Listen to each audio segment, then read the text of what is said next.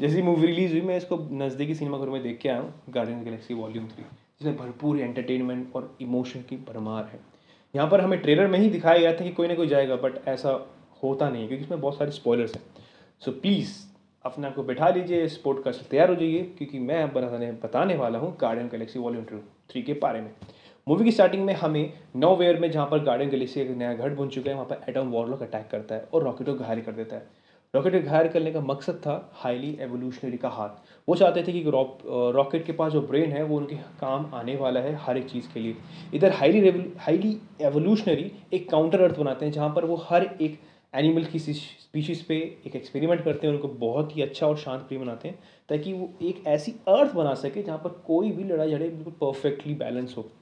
Nebula और उन सबको पता लगता है कि जिस कंपनी ने इसको बनाया है रॉकेट ने छेड़छाड़ की है वो है आपकी ऑर्गे कॉप। क्योंकि उसके दिल में, रॉकेट के दिल में एक किल स्विच निकला होता है। अगर वो किल स्विच को, उसको, डाटा को इनक्रिप्ट कर लेते हैं तो उसकी जान बच जाएगी, वरना तो चंद लम्हों का साथ है उसका। वो वहाँ पर जाते हैं अपने तरीके से, जहाँ पर गमोरन का साथ देती है।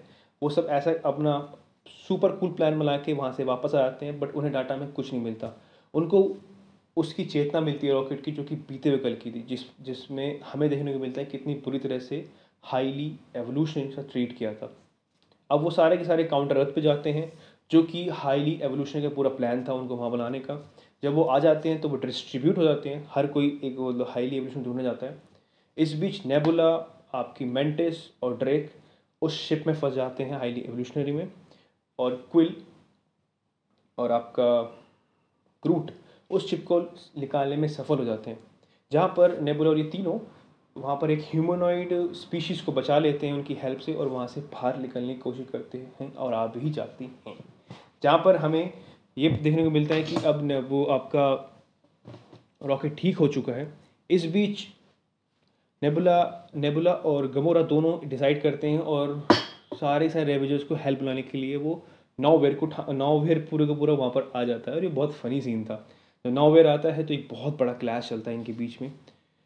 रॉकेट को अपने अपने बीते हुए दिन याद आते हैं। इस वक्त वो उस चश्मचंस में था या फिर उस दुविधा में था कि कैसे उसने हम सब की अपने दोस्तों की जान बचाने चक्कर में अपने दोस्त ही खो दिए थे।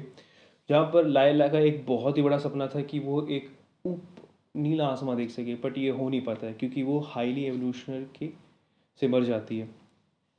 रॉकेट सब कुछ बचा, बचाव के करके और वो वहाँ से निकल जाता है।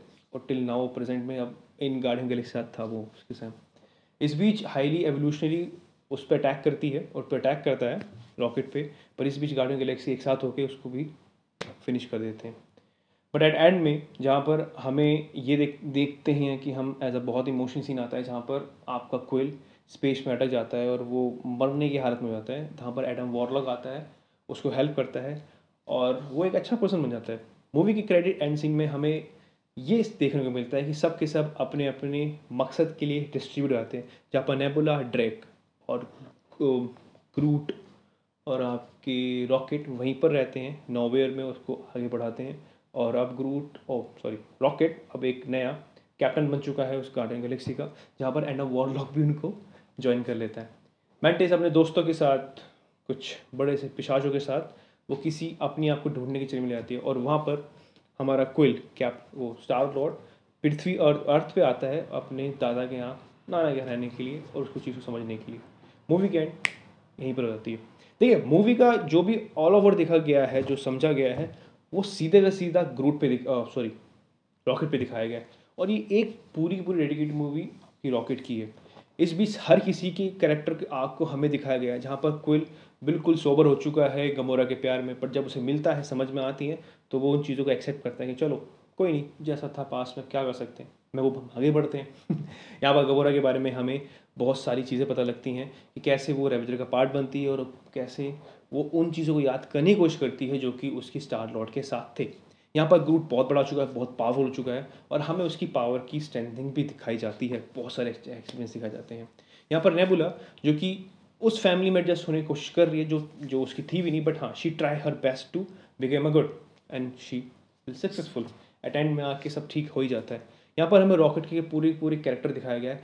लाइला के साथ जो उसके सीन थे, वो रियली में औसम थे। हम एक ऐसे इंसान, एक जानवर के बारे में जो उनका रिलेशनशिप था, वो जिस तरह से दिखाया गया, जिस तरह से पोर्ट्रेट जेम्स गन ने किया है, वो रियली में मेरे तक आँसू ले आया था। और ये बहुत ही जेनविन था दोस्तों लिटरली सो मूवी ज़रूर देखिएगा जेम्स गन के डायरेक्शन के लिए क्विल की एक्टिंग के लिए और हमारे प्यारे रॉकेट के लिए। क्यों क्यों वो इतना खुंकार बना? क्या रीज़न था उसके पीछे?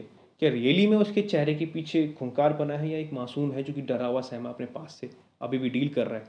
So thank you so much for listening this podcast I hope आपको मूवी अच्छी आएगी मतलब अच्छी लगेगी थैंक यू सो मच